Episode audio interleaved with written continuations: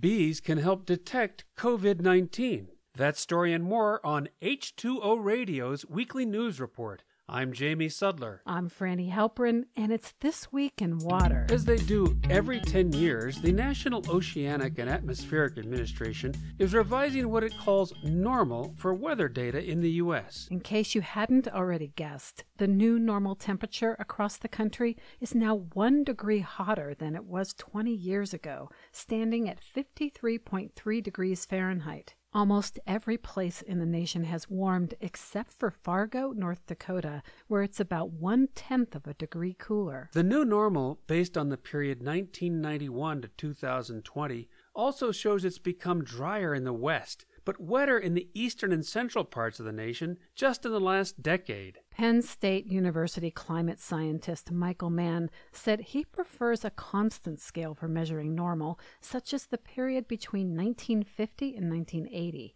He told the Associated Press that adjusting what is considered normal every 10 years perverts its meaning and also normalizes climate change. Speaking of climate change, if the world keeps warming at no more than 1.5 degrees Celsius, then it's likely we could cut in half the current projected sea level rise caused by melting ice. Unfortunately, we're not on that track. The world has already warmed 1.1 degrees since 1900 and is not even on course to meet the higher 2 degree goal set in the Paris Climate Agreement. Two studies came out last week that are the latest on the subject, and together they illustrate the dangers of failing to reduce warming by drastically cutting emissions of heat trapping gases. One of the papers, led by University of Massachusetts Amherst, paints a gloomy picture. If the rate of global warming continues at its current trajectory, we could reach a tipping point in about 40 years, the consequences of which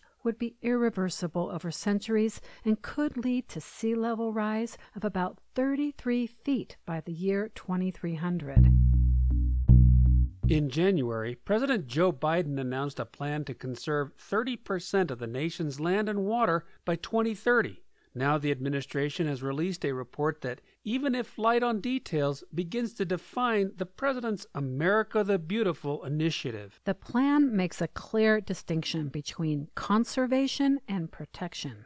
For example, 12% of the land in the U.S. and one quarter of the oceans are in permanently preserved areas that include national parks, wildlife refuges, and marine protected areas. The administration wants to include places that are conserving land, like farms which are managed sustainably, the plan is to create maps called the American Conservation and Stewardship Atlas that will track these conservation areas. The initiative will create jobs, many in rural communities, in sectors such as forest restoration, Helping forests to be more resilient will reduce the threat of catastrophic wildfire and protect watersheds. Biden's American Jobs Plan aims to create a $10 billion civilian climate corps, which, among other things, would employ people to restore lands and waters.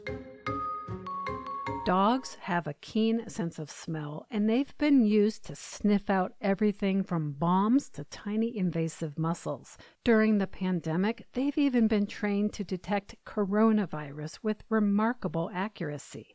But now they might have some competition. Researchers in the Netherlands have taught bees to smell COVID 19. Scientists with the startup InsectSense trained bees to stick out their tongues when they smelled the coronavirus, which, like other diseases, causes the human body to emit a distinct odor. Bees, which can sense a flower several kilometers away, were trained using Pavlovian conditioning.